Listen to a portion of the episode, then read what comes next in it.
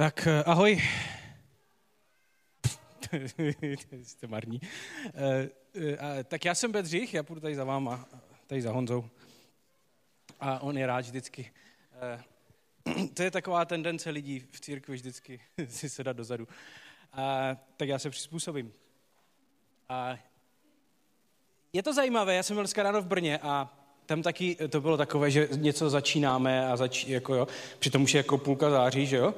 A e, Ježí, eh, tak jenom, aby jsme si to uvedli na pravou míru, ale máme sérii, kterou jsme, která je o těch Ježíšových podobenstvích. A co jsou to ty podobenství? To jsou takové, ty, takové krátké příběhy, které Ježíš povídal. Byl to takový nástroj, skrze který on vlastně vyučoval. Byly to příběhy, které si prostě vymýšlel a které které jako povídal. A o čem jsou ty příběhy? Jo? Ty, ty příběhy e, jsou různé, ale v podstatě všechny se točí kolem jako jedné myšlenky dokola a dokola, protože i to, co Ježíš říkal a o čem mluvil, tak se pořád točí dokola kolem jedné jako myšlenky zásadní. A tou myšlenkou je něco, čemu Ježíš říkal Boží království.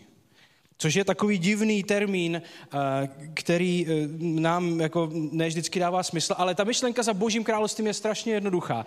Boží království v podstatě znamená, že Bůh vládne. Jak, jak, jak, co to znamená, že Bůh vládne? To je boží království. A o tom jsou, o tom jsou ty podobenství. Ty podobenství v podstatě říkají, eh, chtějí říct tohle. Chtějí říct, představte si svět, jak by vypadal svět, nebo jak bude vypadat svět, ve kterém vládne Bůh. Představte si takový svět. A tak Ježíš, aby, aby si to lidé dokázali představit, tak povídá tady tyhle ty podobenství, tyhle ty příběhy, eh, ve kterém právě mluví o tom, jak to vypadá. Protože, a ten důvod, eh, eh, nebo jeden z těch důvodů je ten, že když se řekne, že Bůh vládne, tak většina z nás si to představí úplně jinak, než tak, jak o tom mluvil Ježíš. Takže když my dneska bychom řekli, že Bůh vládne, tak všichni řeknou, hoj, počkejte, ale jako, to, takhle nevypadá ve světě kolem nás, že Bůh vládne, ne? A je to pravda. A proto Ježíš řekl takové, například takové zajímavé podobenství, o, o, které se jmenuje podobenství o hořčičném zrnu. E, že je tady, říkal, boží království jako zrnko hořčice, které je nejmenší ze všech zrnek, ale když se zasadí a vyroste z něho velký strom, ve kterém sídlí ptáci a dává stín. Tak tak je to s božím královstvím. A když se podíváme dneska 2000 let zpátky, tak z naprosto bezvýznamného jako hnutí někde v Izraeli, prostě v nějakých vesnicích tam před dvěma tisíci lety, tak vzniklo jako celosvětové hnutí, ke kterému se hlásí 2,5 miliardy lidí. Takže to je to, co Ježíš myslí těma podobenstvíma o království. Říká, a, a je to pravda, že jo? Je to něco, co začalo v malém a vyrostlo to v něco obrovského, co dává život spoustě lidem. Tak, takže to jsou ty podobenství, o tom se bavíme, o tom, jak, si, eh, jak, jak to vypadá, nebo jak si Bůh jak to vypadá? Jak vypadá svět, ve kterém vládne Bůh? A, takže to je, eh, to, to je ta naše série, budeme mít různá podobenství, už jsme jaké měli, budeme mít další. Eh, a dneska budeme mít takové podobenství, které se jmenuje podobenství o milosrdném Samařanovi. Tak to jenom, abyste věděli, pokud to znáte, tak víte, o čem to bude, pokud ne, tak uvidíte, bude překvapení. Nicméně, než se dostaneme k podobenství, tak začneme někde úplně jinde. A, a to tam, že eh, Každá církevní tradice, což my jako eh, církev bratrská, jako protestanté, evangelikálové, jak chcete nás označit všemi možnými prostými cizími slovy, tak eh, to je ta naše tradice, do které patříme. Tak každá tradice církevní, ať jste z jakékoliv jste, tak má svoje plusy a svoje minusy. Svoje silné stránky a svoje slabé stránky. Na tom se asi všichni shodneme že, že to tak je. A proto zároveň si lidé vybírají, že jsou v těch různých tradicích. Jo? Někdo je, má radši, když je to takové všechno barevné a vepředu a něco, tak je katolík a někdo má rád, když je to jako jiné, tak je, jo. Prostě podle toho, jak nám to vyhovuje, tak, eh, tak já to mě napadlo teď, já nevím. Ale je to tak, když se na to podíváš, tak je to barevné. Jo, prostě každý, každý z nás preferuje trošku jinou tu tradici. A, a jaké jsou eh, silné stránky té naší tradice, té naší konkrétní tradice církve bratrské? Já si myslím, že jsou dvě, jo, takové typické, něco, čím eh, jsme byli a eh, možná pořád ještě jsme typičtí, tak já vám to povím. Jo. Jedna z těch, ta první z těch věcí je, že když vezmeme, co by církev měla být a co by Je to to, že církev by měla dělat misi, měla by vyučovat, měla by vytvářet společenství, čili lidé by měli mít nějaké vztahy, měla by sloužit a měli by jsme uctívat Pána Boha. To je to, co máme dělat. To je jako nic víc a nic míň. To, to je ono. A to, na co přišli eh, jedni moudří mužové, když psali eh, knihu a jsou z Austrálie, tak eh, řekli takovou zajímavou věc, že když se dívají na všechny ty možné různé církevní tradice po světě a v historii, tak to, co se děje, je, že každá ta tradice vezme jedno tady z těch pěti věcí, jedno tady z těch pěti oblastí a dá ji jaksi do středu toho, co ta církev nebo ta tradice je, co je pro ně v podstatě nejdůležitější. A ve chvíli, kdy tohle uděláte, tak tahle ta jedna věc, kterou si vyberete, tak začne určovat všechny ty další věci, všechny ty ostatní věci. Takže to je na, na úvod. A teď udělám, eh, někteří z vás to znáte, protože už jsme o tom mluvili, ale co si myslíte, že je ve středu, která pro církev bratrskou z těchto pěti věcí je nejdůležitější? tak ne. Nějaký jiný typ. Vyučování, ano, přesně tak, děkuji. Čili my jsme, eh, církev bratrská je toto. To jsem mimochodem kreslil já, takže to poznáte. Eh, je to takto, jo? Eh, a to znamená, že to vyučování určuje všechny ty naše ostatní věci. Jo? Takže proč se v církvi bratrské potkáváme? No, aby jsme se vyučovali. To je ten důvod, proč, proč se potkáváme. Žádný jiný legitimní důvod neexistuje pro to, aby jsme se potkali.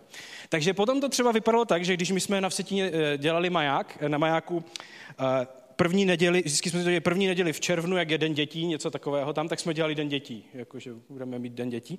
My tam máme takové fotbalové hřiště, tak jsme zrušili neděli a šli jsme na to hřiště, Udělali jsme tam jídlo a prostě nějaké takové stanoviště, že tam děti mohly prostě, já nevím, střílet z luku a takové no, jako blbosti.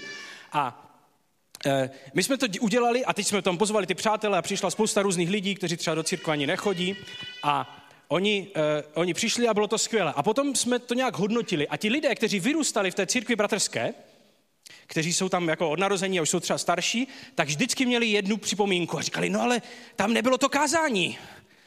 Tak to přece neplatí, jako, jo, že, že to nemůžeme dělat. Jo?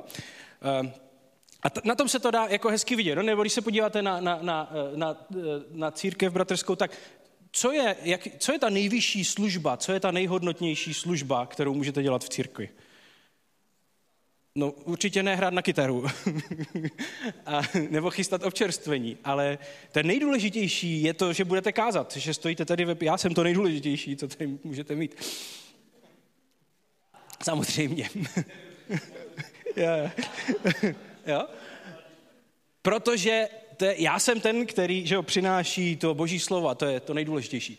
A co tam, co jsme, jak, jak se dělá misie v církvi bratrské?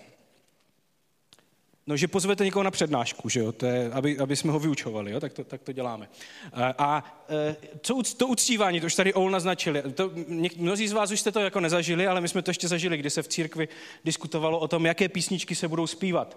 A e, ta diskuze se vedla e, e, jako nástrojově, takže jedny ty písničky byly s varhanama a druhé byly s kytarou.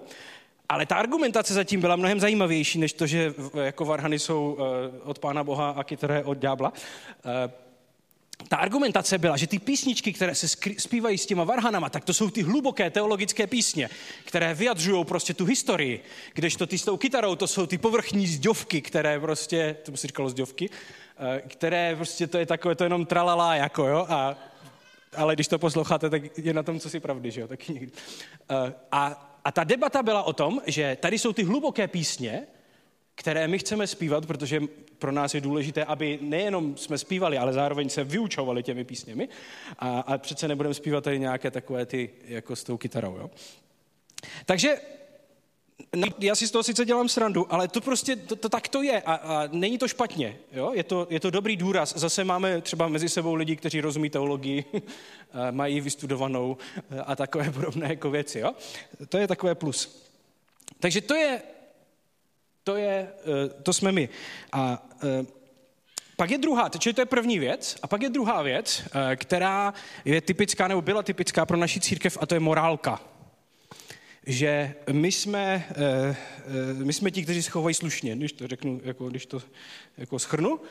My jsme ti, ti, ti morální lidé, prostě, kteří se tady potkávají, kteří vlastně nedělají ty špatné věci v životě a na tom, na tom si jako zakládáme. Jo? A obojí tyto věci nejsou špatné, na tom není nic špatného. Jako znát Bibli, vyučovat se Bibli, číst Bibli, studovat Bibli, všechny věci z Bibli, na tom nic není špatného a zároveň být jako slušní lidé a morální lidé. Na tom není nic špatného, že eh, Hezky to vyjádřilo, když jsme byli na jedné konferenci eh, naší církevní, tak eh, já jsem tam stál někde vedle nějakého člověka, který se modlil a říkal, pane Bože, děkujeme, že můžeme tady společně dneska přemýšlet o tom, jaký jsi a jaký máme být my. Tak tím se vyjádřilo podle mě tady tyto dvě věci, které určují jako to, co je v jádru té naší církve. A to jsou samozřejmě dobré věci. Nicméně těch dobrých věcí v církvi, třeba v jiných církvích, jsou i jiné dobré věci. A to, co se někdy může stát, a to, co je někdy problém, je, že kvůli tomu, že my se zaměříme, třeba v našem případě tady na tyto dvě věci, na tu morálku a na, na, na, na, na tu Bibli jenom, tak nám některé jiné dobré věci utečou nebo utíkají. A já si myslím, že to je nějaké nebezpečí eh, a o, to, o tom nebezpečí budeme dneska mluvit a o tom nebezpečí taky mluví eh, tady to naše podobenství dneska. Takže pojďme se podívat eh, do, do té Bible, když už jsme teda ta církev bratrská, do Lukášova evangelia 10. kapitoly, kde je, ten, je to podobenství o tom Samaritánovi, ale ještě než se k němu dostaneme, tak k němu je takový úvod. A hle, jeden znalec zákona vstal a chtěl ho vyzkoušet. Mistře, co mám dělat, abych se stal dědicem věčného života? Ježíš mu řekl, co je psáno v zákoně, jak to tam čteš? Odpověděl, miluj hospodina svého Boha celým svým srdcem, celou svou duší, ze vší své síly a celou svou myslí. A miluj svého bližního jako sám sebe. Správně si odpověděl, řekl mu Ježíš, dělej to a budeš žít. On se ale chtěl nějak ospravedlnit a tak se Ježíše zeptal, a kdo je můj bližní? Tak eh, to je, ještě jsme se nedostali ani k tomu podobenství, jo? ale to je ten úvod. A ten úvod je strašně důležitý na, na tom, eh, proč, eh, nebo jak, jak, jak porozumíme tomu samotnému podobenství.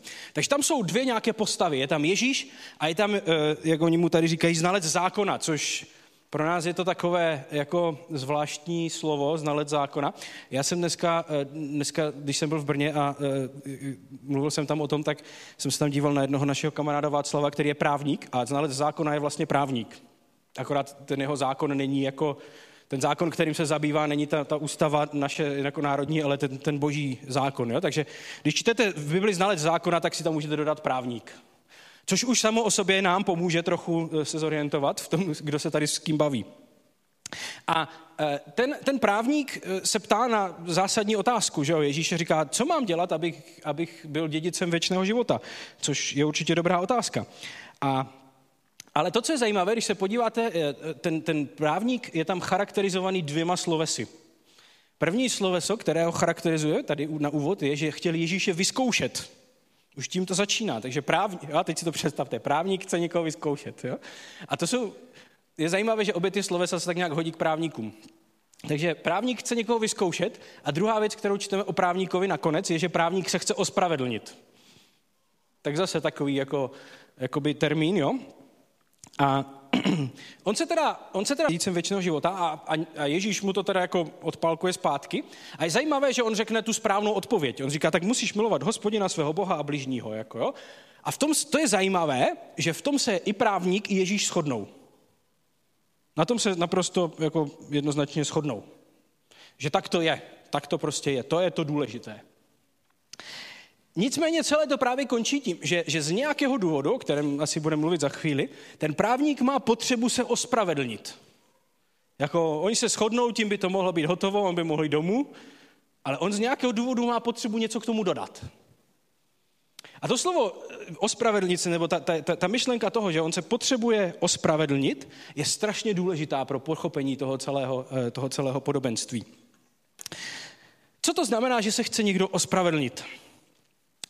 Tak má to, může se, můžeme se na to dívat jako z různých pohledů. Já myslím, že v historii České republiky bude do, do, do, navždy zapsán příběh o, o, o tom, jak se snažil ospravedlnit náš bývalý prezident, když byla taková ta slavnost s těma korunovačníma klenotama. Pamatujete si to? Byla slavnost s korunovačníma klenotama, pan prezident přijel na slavnost z ruské ambasády a měl chřipku. Eh, a to, to je ospravedlnění tohle, jako, jo, že vy si potřebujete najít důvod, proč jste ožrali jako prase. A to je forma ospravedlnění, o které se tady nemluví. Ale je to jedna z forem ospravedlnění. Ten zákonník, nebo ten, ten právník říká takovou zajímavou eh, větu, nebo jeho snaha ospravedlnit se je vyjádřená tady v této větě. Eh, kdo je můj bližní? Eh, pro, proč, proč to je nějaká snaha se ospravedlnit? Nebo jak je to snaha se ospravedlnit? Slovo bližní pro nás zase, to je, víte někdo, co to znamená? Cože? jo, jo, jo. jo. Zase, už, už s tím nemáme, ne, nemáme, úplně to nepoužíváme, že bychom normálně jako říkali, jako Vojta je můj, pojď můj blížní, jdeme na pivo, jako nebo něco takového. Eh, ale to, jak tomu, lidé, jak tomu lidé tehdy rozuměli a co to v podstatě znamená, my bychom dneska asi nejblíž řekli jako příbuzný. Čili eh, někdo, kdo patří do nějaké mojí blízké skupiny, proto blížní, že, protože to je blízko, eh, do nějaké blízké skupiny lidí, za kter, se kterými mám já nějakou vazbu, nějaký vztah a zároveň za které já nesu nějakou zodpovědnost. Nebo my nazájem mám, za sebe neseme nějakou zodpovědnost. Že jo? A, takže pro toho zákonníka to nebylo, nebo pro toho právníka to nebylo nic nového, ta myšlenka blížní. To všichni to máme, jako každý člověk má nějaké blížní, jo? nějaké lidi, kteří jsou mu blízko. A, v tom křesťanství by nebylo ničím výjimečné, kdybychom říkali, že máme milovat jenom svoje blížní. Všichni milujeme svoje blížní, to dělají všichni. Jo? Největší mantra dnešní společnosti pro určitou vrstvu lidí je, že rodina je to nejdůležitější. Což znamená, ti moji blížní, ti moji, ta, ta moje úzká rodina, ten okruh, ti, jsou nejdůl, ti moji blížní jsou nejdůležitější a já je mám milovat. Mafie má svoje blížní, kteří jsou důležití a kteří se chrání navzájem. To je jako, že milujete blízké lidi, to není nic jako až tak významného. Ježíš na jiném místě říká, že kdo se chová hezky jenom k těm, kteří se chovají hezky k němu, tak nedělá vlastně nic atypického. To dělají všichni. Ale proč se potřebuje ospravedlnit? Proč proč vůbec řeší tady tu otázku těch blížních? No protože to není tak jednoduché, kdo je můj blížní. Obzvlášť v kontextu třeba Izraele. Protože pokud blížní je příbuzný, tak který příbuzný? Je to ta moje manželka a ty moje děti? Jsou to moji rodiče a její rodiče třeba? A zároveň, když se na to podíváte z kontextu toho Izraele, tak eh, že jo, Izrael nakonec jsou všichni příbuzní. To bylo jako 12 bratrů nebo 13, kteří vytvořili ten národ tím, že měli děti. Jestli vynesete zodpovědnost za 3 miliony lidí. A to je přesně ten důvod, proč on se potřebuje ospravedlnit. Protože to je příliš mnoho. Ups. To je příliš mnoho lidí, to je příliš velká zodpovědnost těch, to, to co, to, to mi nemůže, on říká Ježíšovi v podstatě, to mi, po mně přece nemůžeš chtít, abych měl zodpovědnost za všechny ty lidi. A já myslím, že to je nějaká, jako nějaký moment, který, který je právě v nás, jako i, i dneska a byl i tehdy, že, jo, že když nám se zdá, že ten nárok, který, nebo to, to, co po nás pán Bůh chce, je příliš velké, tak máme potřebu se ospravedlnit, máme potřebu to zúžit, máme potřebu říct, to nemůže být tři miliony lidí, to musí být deset. Jako jo, přece po mně nikdo nemůže chtít, abych se staral o tři miliony lidí. Já to znám, je to takové zajímavé, pokud chodíte do církve, někdy vždycky pro mě je zajímavé, co člověk udělá, s, když má kázání na takový ten text, kdy Ježíš říká, že máme milovat svoje nepřátele. To mě vždycky zajímá, protože já v podstatě v skoro všechny kázání, které jsem slyšel lidí, kteří mluvili o tom textu, tak říkali, ano, Ježíš říká, že máme milovat svoje nepřátele. Ale. A teďka se začnou k tomu jako dodávat ty výjimky toho, kdy to neplatí. Takže jako samozřejmě máte milovat ty nepřátele, ale jako když vás někdo chce zneužívat, tak ho nemusíte milovat. Jako, nebo prostě, že musíte najít nějaké, přece nemůžete milovat všechny lidi, kteří vás chtějí zneužívat, že jo? Přestože to ten Ježíš jako udělal, který, on říkal, já budu milovat svoje nepřátele, i když mě budou zabíjet, tak to udělal. V podstatě on říká, a to, co my často říkáme, je, tady musí být nějaká hranice toho, co po mně Bůh může chtít. Přece po mně nemůže chtít to všechno. A my úplně stejně jako on se potřebujeme někdy ospravedlnit. A to, to, to proč i pro nás, když slyšíme tady tyhle ty věci, že máme prostě pomáhat bližním, tak ta tendence jako si říct, ale kterým a komu, je jednoduchá, že jo? Protože my když to čteme, tak máme pocit, že to, co po nás Bůh chce, je, aby když půjdeme, eh, když vystoupíte na nádraží v Olomouci a půjdete po kosmonautech, takže u každého bezdomovce, kterých je tam asi 150 po té cestě na kosmonautech, a který po vás bude něco chtít, tak se musíte zastavit a pomoct mu. Že to je to, co po nás Bůh chce. A my z toho máme strach, že to po, po nás chce. A proto hledáme ty důvody, proč by to po nás nemusel chtít. A já ten, já ten, jako ten strach znám, já jsem pracoval s bezdomovcema, pracoval jsem v azylovém domě. Když jsme bydleli v Hradci, tak jsme bydleli v tom církevním domě a tam bezdomovci chodí, protože oni jako ví, že byste jim tam měli pomoct. A e, potom jsme začali e, na Vsetíně před pár lety, jeden náš kamarád začal dělat církev pro bezdomovce. A on, je zajímavé se s ním bavit a bavit se s těma lidma. A když se s ním bavíte, tak zjistíte, že hodit někomu 10 korun na ulici vůbec není pomoc. Protože to, že ti lidé jsou na ulici, je z 80 až 90 jejich volba. To vůbec není o tom, že ti lidé tam jsou, protože tam skončili, ale protože oni tam jsou, protože tam chtějí být. A to jediné, co my děláme tím, že jim, to je jejich, jejich způsob obživy, je po vás chtít 10 korun nebo 20 korun na jízdenku někam. To je jako forma obživy, že jo? A my jediné, co děláme v tu chvíli, je, že, že my jim skutečně nepomáháme, my pomáháme sami sobě, aby jsme se cítili lépe tím, že jim ty peníze dáme, že jo? A to je to, je to co po nás, a z toho my máme strach, že Bůh po nás chce, aby jsme pomáhali všem tady těm lidem, které potkáme. A, pro, a to, to je to, z čeho měl strach ten, ten právník. A proto se potřeboval ospravedlnit, potřeboval nějakým způsobem zúžit to, za koho nese tu zodpovědnost. Protože nemůže nést zodpovědnost za všechny. A proto i my máme tu potřebu se ospravedlňovat a hledat důvody, jak e, vlastně zúžit to, co po nás Pán Bůh chce.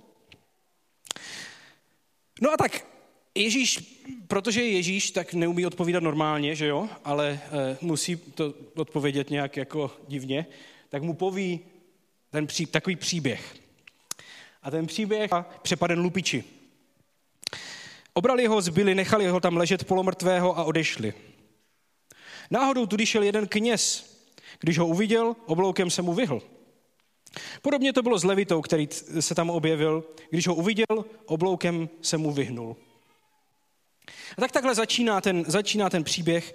Eh, pro nás v dnešní, v dnešní době, když to čteme, tak eh, že jo, my tam vidíme, eh, eh, hned nám zatím naskakuje takové, to tady jsou dva náboženští profesionálové, kteří se ukázali. Prostě to je jasné, to, to, to, to, co jiného od nich můžete čekat, jako jo?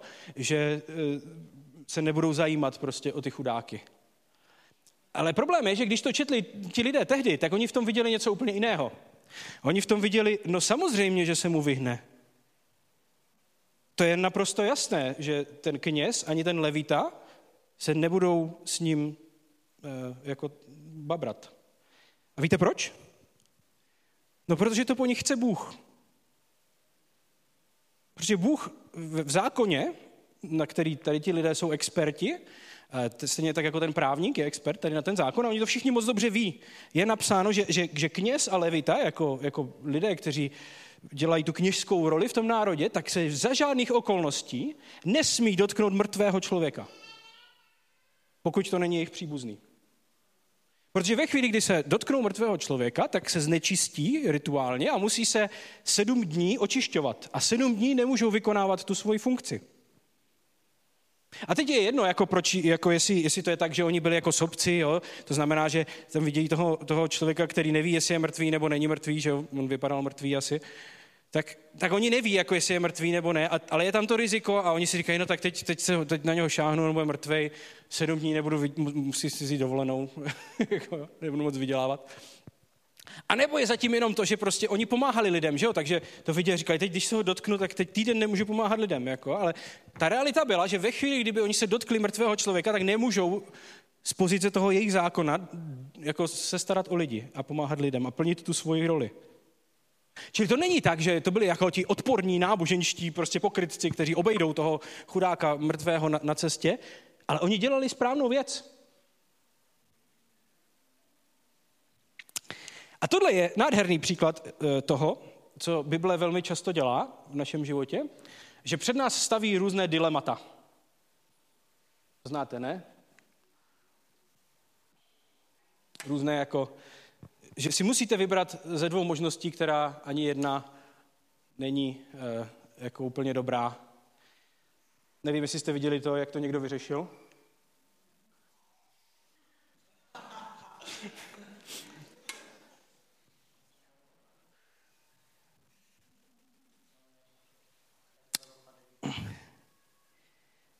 náboženství a, a naše víra má potenciál před nás stavět různé dilemata a stavět nás do, do bodu, kdy se musíme, e, kdy věci nejsou černobílé a jasné.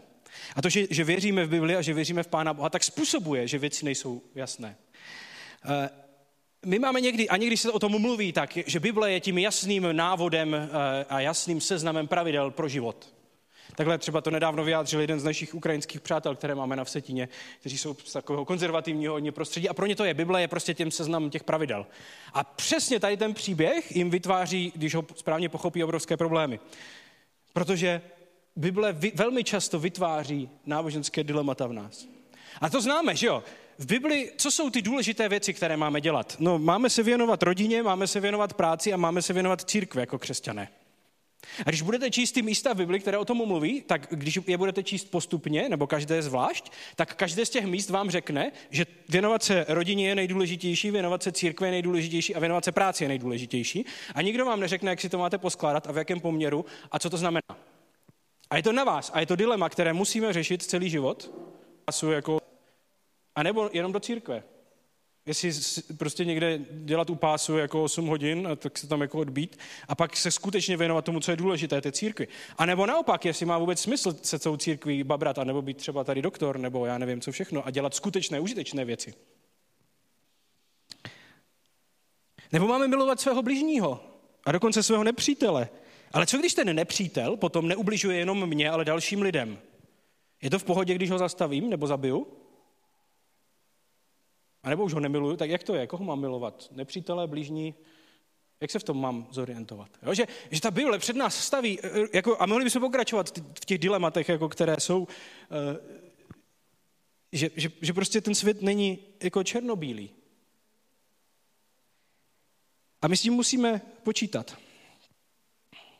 A to, co, to, co v tom, z toho jakoby, nebo v tom je vidět, že, že ten zákon, to dělá ten, ten právník, eh, v tom rozhovoru s Ježíšem, ale dělá to ten kněz a ten levita v tom příběhu, že oni používají náboženství jako výmluvu. Jo? A já to, to dělám, to se děje furt, to děláme pořád. Jako, jo? To, to jsou takové, my jsme experti na to, křesťané velmi. Jo, to jsou takové ty, já nevím, je potřeba něco udělat nebo něco dělat a vy za někým přijďte. Honzo, prosím možl bys nám ve středu pomoct přestěhovat kanceláře a Honzo řekne, ty víš, já to necítím, že by mě k tomu pán Bůh volal. Jo?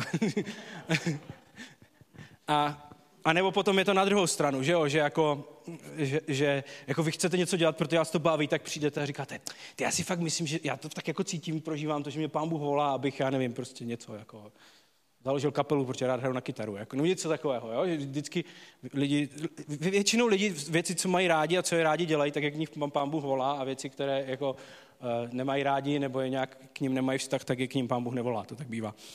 Um, jo, že, že my tohle to prostě děláme pořád, jo? A, a, a tohle je takový jako úsměvný, úsměvný příklad, ale, ale jako církev i historicky tady tohle to dělala, že, že jsme používali, že se používá náboženství jako výmluva toho, proč nepomáhat lidem a někdy dokonce, proč, jak škodit lidem.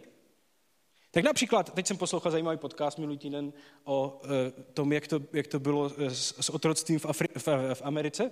A byla tam zajímavá debata jako dvou historiků, kteří říkali zajímavou věc, že, že, ve chví, že v době, kdy že sever bojoval s jihem o tom, jestli budou v, v Americe mít otroky, otroctví nebo ne, tak obě strany argumentovaly Biblii. Obě strany říkali, že to je biblické, že je biblické nemít otroky, anebo je biblické mít otroky. A zajímavá byla ta diskuze, jako zajímavá byla ta diskuze, eh, nebo, nebo ta argumentace těch jížanů, kteří chtěli si udržet to otroctví, protože na tom byla postavená celá jejich ekonomika a způsob života, že jo? tak ten, ten argument byl geniální. A ten argument říkal, že pán Bůh to tak vymyslel totiž. Že Bůh vymyslel ten, stvoři, říkalo se tomu, říká se tomu stvořitelský řád, to znamená, že je taková hierarchie, kdy na vrcholu toho, té hierarchie je Bůh, pak je bílý muž, pak je bílá žena a pak jsou bílé děti. A takhle to jde postupně. Čiže ten muž má největší autoritu, ta žena teda nad tím mužem nemá, ona má nad těma dětma. A pak pod těma bílýma dětma jsou, je černý muž. A pod ním je jeho černá žena a jeho černé děti. A že takhle to Bůh chtěl, aby to tak bylo. A proto eh, je naprosto biblické mít otroky, obzvlášť pokud jsou černí. A to, co je zajímavé například, je, že dneska eh, mimochodem, to je, to, tam byla takový zajímavý point, když se řeší, jakou roli mají ženy ve společnosti a v rodině a v církvi, tak se používá úplně stejný argument. Jenom už tam nejsou ti černoši dole, jako jo, ale ta hierarchie nahoře pořád zůstává. A je to zajímavé, je to úplně stejný argument, jaký se používal pro, jako obhajobu otroctví, jako se používá dneska, protože proč by žena měla stát u plotny a nic nedělat. Eh, takže to je další příklad toho, jak my umíme jako obhajovat nebo používat náboženství jako výmluvy. Jo? A nebo ještě možná, který jako se soustředíme na to, co lidi ví a, a, a e, tak způsob pomoci, který se u nás velmi často uplatňuje, je, že já vám poradím. To je naše forma pomoci, jak my si jako pomáháme, jo? Že, že my ti poradíme, dáváme lidem, rádi dáváme lidem rady, obzvlášť z Bible, k tomu, jak by měli žít. To je náš... A považujeme to za pomoc. Jo, jakože Honzo, já tím poradím, jak bys měl žít, jak se to píše v Bibli, jak si máš, chápeš, ty jsi na vrcholu té pyramidy, terka je jako pod tebou, tak já ti to vysvětlím a poradím ti. a, že tohle je, tohle je způsob naší pomoci, že jo? Proč? Co je v tom za problém? No ono je jednodušší někomu poradit, než s tím člověkem jako dlouho jít životem a být mu na blízku, jako s těma všema problémama, které on má, které to jako spolu nese a skutečně s ním jít tím životem, tak my to velmi rádi jako odbydeme tím, řekneme, tak já ti poradím, jak to přes v té Bibli je to jasné, jak si to máš doma zorganizovat, ale už je pro nás těžké jít jako jeden s druhým a prostě být tam pro sebe. A, a samozřejmě pak jsme dělali to, že lidi, kteří nezapadali tady do toho našeho schématu a nedělali ty správné věci, které my jsme jim nadefinovali, tak jsme je vyhodili, aby nám to tady nekazili. A mezi náma slušnýma lidma je přece nechceme. Stejně tak je to, mimochodem to mi říkal ten, ten, ten Marek, který pracuje s těma bezdomovcema, když, když začínal tu církev, tak my jsme se s ním bavili a ptali jsme se ho, proč je nepřivede sem mezi nás? Proč, jako, jo, proč, proč musí zakládat vlastní církev? On říkal, no, to je těžké, protože když já je přivedu, tak vy se budete cítit špatně, že jsou mezi váma bezdomovci a oni se budou cítit špatně, že jsou mezi váma. Všichni se cítí špatně, nefunguje to. A já říkám, jako proč? A on říkal, no, ono to je o tom, jak vy jim chcete pomáhat. Protože my jim chceme pomáhat tak, jak jsme zvyklí pomáhat. Takže my jsme jako rádi, že přijdou, že jo? Ale po chvíli jim chceme pomoct. Takže jim vysvětlíme, jak to mají udělat v životě, aby si našli bydlení a práci. A stala se z nich střední třída, tak jako jsme my. To je náš způsob pomoci. A ty lidi to strašně štve, protože oni jsou, pro ně je to životní styl, oni, většina z nich jsou rádi, že žijou tak, jak žijou a že nemusí řešit práci a nemusí řešit bydlení. Ale náš způsob pomoci těm lidem je, že místo toho, aby jsme se snažili jim porozumět a šli s nimi, jako jde s nimi ten Marek, tak jim chceme pomoct. A proto on říkal, je nejlepší, když oni jsou spolu, oni si rozumí, já jim rozumím, já jim to udělám, vy mě jenom zaplatíte. K tomu se ještě taky dostaneme. Takže to je ten, to je ten problém tady s těma lidma. Ten, ten problém z našeho pohledu je, že ty, ty, ty kněží ho obešli, ale z jejich pohledu to byla správná věc, protože ten zákon to po nich chtěl. A samozřejmě to vyvolalo nějaké dilema, že jo? Asi pokud je člověk normální, tak vidíte, vidíte tam člověka, který je jako polomrtvý nebo skoro mrtvý, si říkáte, tak asi bych mu měl pomoct. Aspoň je to v nás? Nebo už ne? Nevím. Jako, ve mně to trochu je teda ještě. Jo?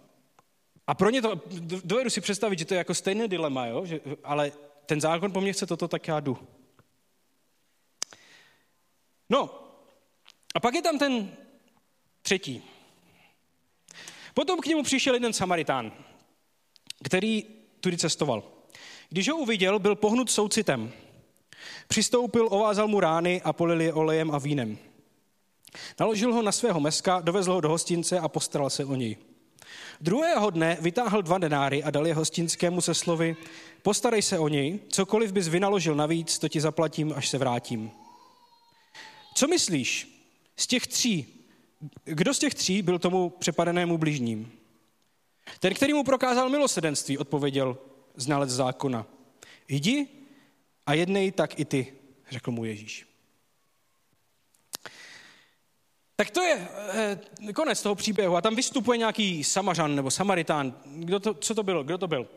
To byla taková divná skupina lidí, která, když v roce 800 před naším letopočtem eh, Asyrská říše doběla izraelské, severní izraelské království, tak oni měli takovou zajímavou taktiku, kterou zkoušeli na to, co dělat s těma. Vzali a přestěhovali vás do Perzie. A ty Peržany, kteří byli v té Perzii, kterou dobili, tak vzali a přestěhovali do, Jeruzal, do, do Izraele. A tím jako vykořeni, vytrhli ty lidi že, z té historie a připravili jako o vůli žít a, a vzpouzet se a vracet se tam. A to bylo jako zajímavé. A to se stalo přesně v Izraeli tady to. Takže v 8. století Asyrská říše dobila severní izraelské království, hromadu těch Izraelců odvedla někam do té Asýrie a místo nich tam nastěhovala nějaké jiné lidi. A tady ti lidi samozřejmě, že jo, tam přišli a teď se tam začali ženit a vdávat s těma Izraelcema, co tam zbyli a začali uctívat toho Boha, kterého tam uctívali, akorát trochu jinak. Oni mají, mě, si, si to trošku jako upravili a neuctívali ho v Jeruzalémě, ale někde jinde. A víceméně to bylo jako hodně podobné, ale bylo to, bylo to jako něco jiného než židovství. No a tak samozřejmě, protože to nebyli jako čistokrevní židé, tak ti čistokrevní židé neměli rádi a ti samařani zase neměli rádi ty čistokrevné židy. Takže, eh, takže to bylo to napětí. Já jsem dneska, a je to někdo ze Slovenska? Je to jako, když se zeptáte Slováku na Maďary. Jako, jo? To je podobná, pro ty z vás, kdo ví, tak ví, kdo neví, tak neví. Prostě je to jako, když se zeptáte Slováku na Maďary. Tak tohle je přesně ten vztah, který spolu jako měli. A tady ten člověk je jako, eh, jo, ten Maďar, prostě na tom Slovensku, je tím, je tím hlavním hrdinou pozitivním. A velmi často to, jak se právě jako vykládá to podobenství a to ponaučení, které z toho plyne, nebo které se z toho vytahuje, bylo, že no podívejte se, dokonce ten vyvrhel společenský, ten Samaritán, ten nejhorší z nejhorších a vždycky, když se to převyprávilo, tak místo sam, jo, tak, tak jel prostě farář a pak jel eh, nevím kdo, kněz a pak jel nějaký prostě cigán ve staré Škodovce, jako jo, který zastavil a vždycky se to převyprávilo nějak takhle, že to byl prostě vždycky nějaký společenský vyvrhel. A vždycky si říkalo, dívejte se, že, že ta pointa toho příběhu je, i ten, i ten vyvrhel společenský je schopný pomoct, tak vy byste měli být schopni pomoct taky, ne? A mně to nikdy nedávalo smysl. Proč, by to, proč, by to, pro, proč se dává do kontrastu kněz a levita, náboženští profesionálové, se Samařanem? Že vy tam můžete dát kohokoliv, jako to je jedno. Jako pokud ta pointa toho příběhu je, že, že ti zvrhlí eh, náboženští profesionálové obcházejí ty chudáky, tak je úplně jedno, jestli tam dáte Samařana nebo tam dáte prostě někoho úplně jiného, který ale pomůže. Protože ten, ten, ten kontrast je v tom, že ti nepomohli a ten pomůže. Ale ten kontrast není jenom v tom.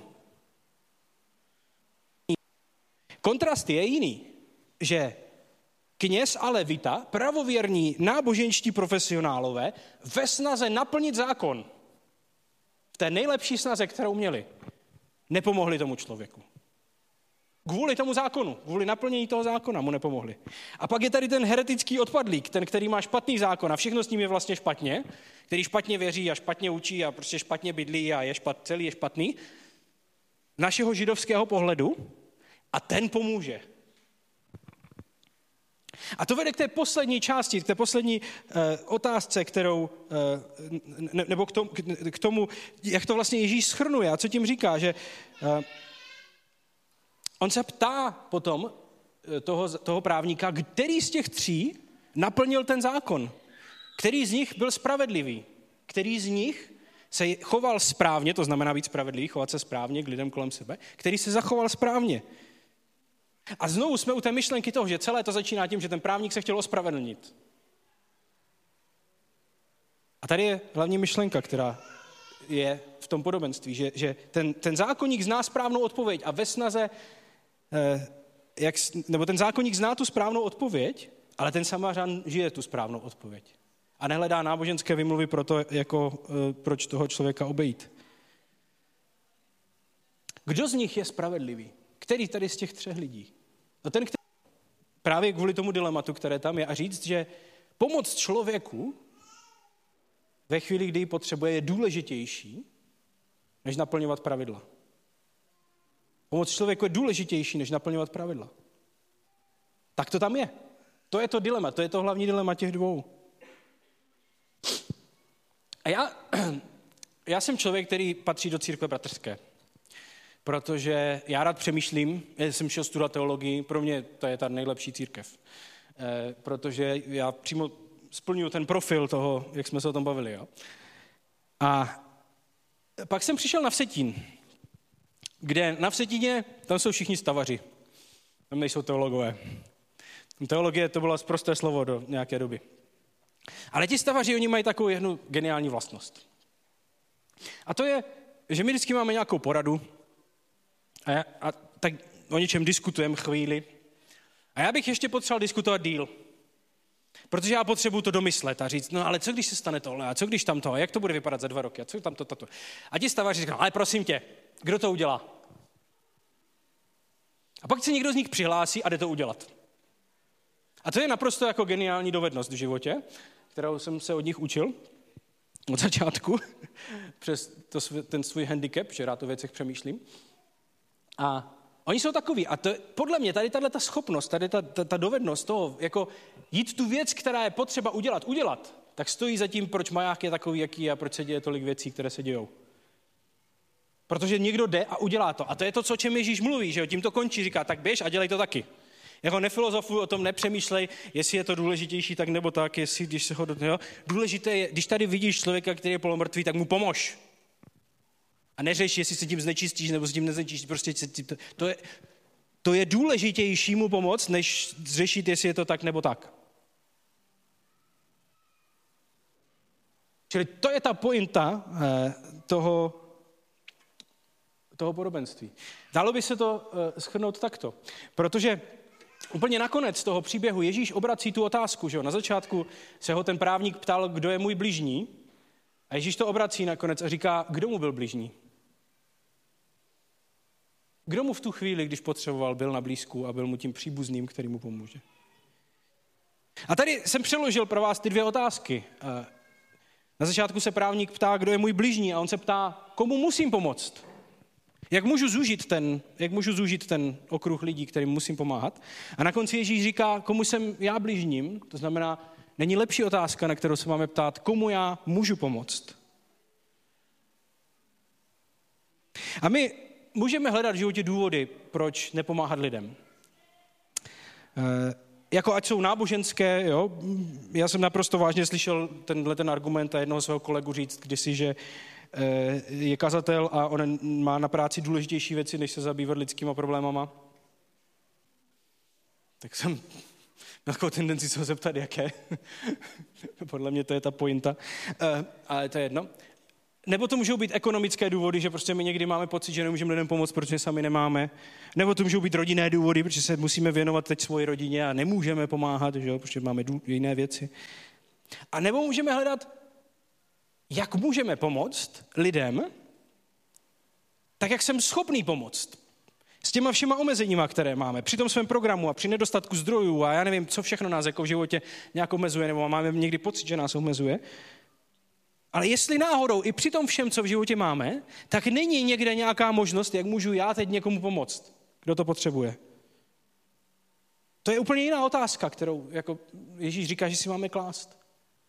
Protože on po nás nechce, aby jsme se zastavovali u každého toho bezdomovce na těch kosmonautech, když půjdeme z toho nádraží. Ale možná je někdo, komu můžeme pomoct. A já myslím, že se to daří, že se to povedlo, jako i třeba když se podíváte na metro, když se podíváte na maják, jo, jak jsme pomohli v Nemáhalo v Turecku po zemětřesení a té, té církvi, kterou tam máme. Když se pomáhá dětem v Nepálu, nebo teďka v Indii už teda jsme je přestěhovali. Když se pomáhá těm bezdomovcům, když se pomáhá konkrétním lidem, kteří tu pomoc nějak potřebují, jo? to jsou jako úžasné věci. A spousta takových dobrých věcí se děje. Ale zároveň si myslím, že pro nás jsou tam nějaké výzvy, protože e, právě tím, jak jsme jako církev zaměření na to, že rádi se vyučujeme a jsme rádi morální, tak někdy jsou tam pro nás nějaké výzvy. A ta první výzva je taková zajímavá a ona možná ještě tolik nám nehrozí, ale myslím si, že se tam brzy dostaneme. E, my umíme věci zaplatit, když je potřeba.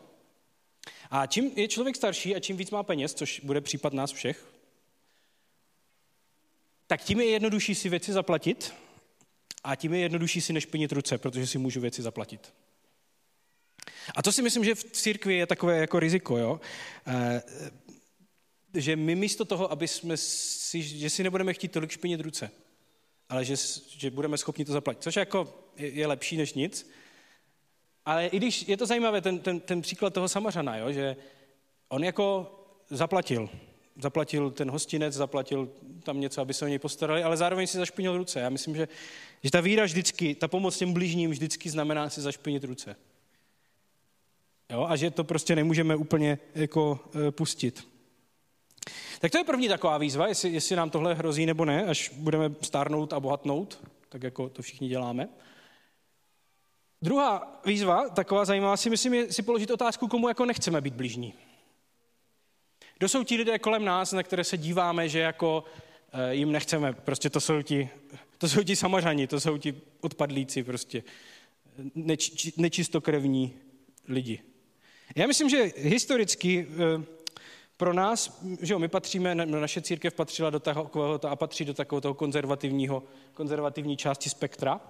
A pro nás vždycky ti liberálové, to byli ti samařané, to byli ti prostě, to byli ti jako hrozní lidi, který, eh, který prostě s těma, ta, tam je to otázka, jestli máme milovat i tyto lidi. Ta, ten problém, který já třeba vidím, je, že eh, že ono už to tak není, že bychom byli tak moc konzervativní, jak jsme byli, ono se to mění a církev je mnohem víc na, na, na, na té liberální straně.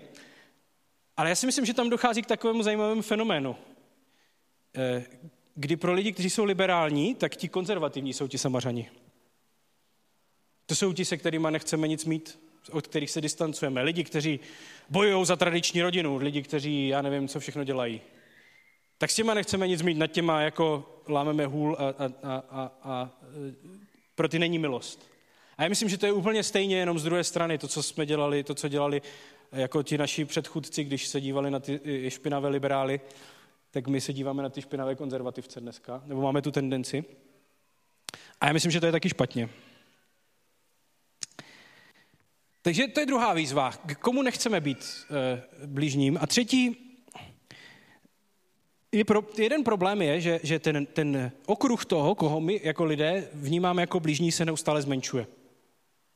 Pro toho, pro toho právníka a pro ty lidi v tom příběhu jim bylo jako jasné, že jsou tady ti blížní, že tady je ta rodina a ta manželka nebo víc manželek a ty jejich děti a ty, ty, ty rodiče, kteří tam bydleli vedle v tom stanu a to služebnictvo, které tam s nima bydlí, jako jo, a prostě vlastně všichni tam nějak ti bratranci, kteří bydleli o ty tři stany vedle, to jsou všechno blížní.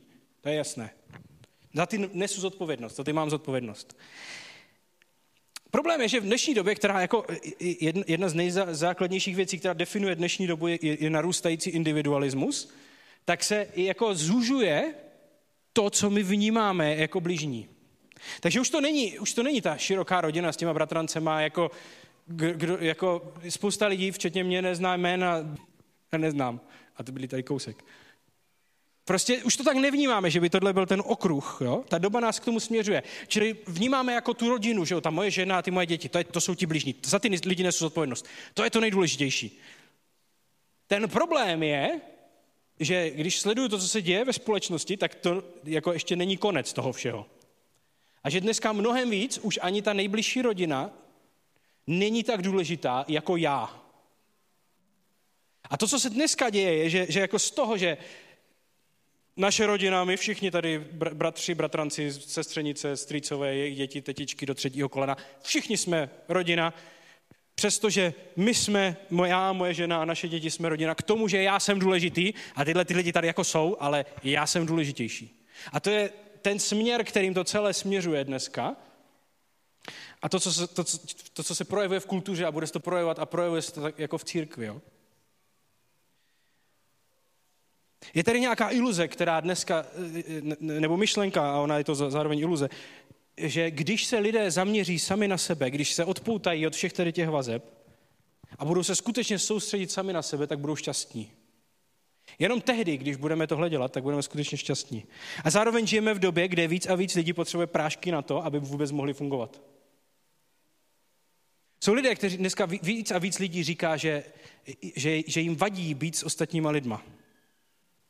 A zároveň všechny výzkumy, které se kdy dělaly na, na, na tady tohleto téma, říkají, že ve chvíli, kdy se člověk společensky izoluje od ostatních lidí, tak s tím zhoršuje jeho psychický stav. Že my říkáme, že, že, že, že jako, když budeme jenom já sám se sebou a zaměřený na sebe, tak se budu mít líp. Ale, my, ale všechno, co, co děláme, tak zhoršuje jenom naš, náš stav jako jednotlivců a společnosti. A proto Proto. Od začátku eh, majáku a metra jsme vždycky používali jeden takový obraz toho, jak vypadá křesťanská dospělost. A s tím přišel Dan Hurta. A je to obraz toho dešníku, který vyjadřuje nějak tady tu myšlenku. A ten obraz je jednoduchý. Říkal, na každého z nás v životě prší. A my děláme od, od, od, té doby, co jsme mladí, tak děláme všechno pro to, aby na nás nepršelo. Takže máme dešník. A ten dešník, to jsou ty naše byty a ty naše práce, prostě zdroje, které vytváříme a schopnosti, které máme, aby jsme v životě zařídili, že na nás neprší. Že? A když jste mladí, a když jsme mladí byli, tak eh, ten dešník nebylo potřeba, aby byl velký, protože jste se museli postarat sami o sebe. Že? Takže stačilo málo zdrojů. Ale po čase, že si najdete nějakého toho manžela nebo manželku a už je potřeba ten dešník větší trochu mít nad sebou, protože už jste tam dva a zároveň ho jako nějak budujete spolu, že jo. No a pak do toho přibydou ty děti. Tak zase ten dešník je potřeba roztáhnout, je potřeba víc zdrojů a je potřeba jako, jako líp plánovat a mít, jako možná některé schopnosti a dovednosti, které jsme dřív neměli, tak, tak rozvinout. Proto, aby jsme vytvořili dešník nejenom sami pro sebe a pro svoji ženu, ale i pro svoje děti. A spousta lidí by řekla, když se nám tohle povede, tak jsme jako skončili. Ale ta, ta výzva křesťanství jde ještě dál. A ona říká, jak můžeme vytvořit dešník nad svým životem, nad životem své rodiny, který ale bude schopný přikrýt ještě další lidi. Pod který se vejdou ti polomrtví lidi u té cesty, které potkáme a jiní podobní a různí lidé, kteří potřebují pomoc. Jak můžeme vytvářet zdroje ve svém životě a schopnosti a dovednosti tak, aby jsme byli schopni do svého života přibrat a pomoct i jiným lidem, než jenom sami sobě. A to je velká výzva pro to, jak směřujeme svůj život. Jestli jdeme tady zatím, jestli děláme všechno pro to, aby jsme si vytvářeli takový život, kdy máme dešník dostatečně široký na to, aby se pod něj vešli i další lidé. A nebo se tam vejdeme jenom my, anebo se tam ani my nevejdeme. A to je dělej to tež. Buď jako ten samařan, který když vidí člověka, kterému je potřeba pomoct, tak to vidí jako největší prioritu pro něj v tu chvíli. I za cenu, že tam je ten zákon, to je zase, o tom se můžeme povědět někdy jindy, co to znamená. Ale říká, jdi a dělej to tež. Tak jsou takové tři otázky, že jo, které můžete diskutovat. První z nich je, kde se potřebujeme ospravedlňovat? Kde, kde to je, že vnímáme, že ten nárok, my se potřebujeme ospravedlnit ve chvíli, kdy vnímáme, že Pán Bůh po nás chce víc, než je zdrávo. A tehdy se potřebujeme ospravedlňovat. Tak kde to vnímáme? Druhá otázka je, jestli nějaké dilema, které řešíme, náboženské nebo nenáboženské, to je otázka. A třetí je, komu můžu být blížní. Je někdo v mém životě nebo v našem životě, kdo, komu můžu pomoct s těma zdrojema, které mám, s tím, kde jsem. Je někdo takový nebo ne? A mě když si pomohl strašně moc jeden takový citát jednoho člověka, nebo taková pasáž z knihy, kde on říkal, že každý z nás má nějakou víru. A ta víra něco dělá s naším srdcem. Je víra, která to srdce rozšiřuje. To znamená, že, do našeho, že, že, že máme srdce pro víc a víc lidí. A pak je víra, která to srdce zužuje. To znamená, že máme srdce pro míň a míň lidí. Že nám záleží na míň a míň lidech. A moje otázka je, jaká je naše víra. Jestli chceme mít a máme víru, která rozšiřuje naše srdce pro ostatní lidi a pro další lidi, anebo máme víru, která ho bude zužovat. To znamená, že budeme hledat výmluvy a způsoby, jak, jak si nábožensky ospravedlnit, proč se nemusím zajímat tady o tohodle a tady o tohodle a tady o tyhle. A nebo budu hledat způsoby, jak můžu pomoct dalším lidem. A já myslím, že to je to jádro tady tohohle příběhu a tohohle podobenství. A Ježíš říká, představte si takový svět. Takhle to vypadá, když vládne Bůh. Kde lidé pomáhají jedni druhým, když je to potřeba. A já myslím, že to je skvělý svět, úžasný svět, ve kterém by každý člověk chtěl žít, ne? Tak pane Ježíši, děkujeme za to, že eh, ty jsi Bohem, který má to nejširší srdce, srdce, do kterého se vejde každý člověk. A tak by my jsme mohli být takovými lidmi, lidmi, kteří dokážou mít velké srdce. Prosím, pomož nám vidět to, kdy my můžeme pomáhat a kde můžeme pomáhat. A kte- kteří lidé jsou v našem životě, kteří potřebují pomoc a zároveň my jsme schopni jim pomoct. Prosím, aby jsme neměli tu potřebu se ospravedlňovat, protože ty po nás nechceš věci, které, kterých bychom eh, nebyli schopni. Prosím, aby jsme našli v našem životě tu vůli, jak eh, rozšiřovat ten svůj deštník, jak rozšiřovat a vytvářet ty zdroje nejenom sami pro sebe, ale taky pro ostatní lidi kolem nás. Amen.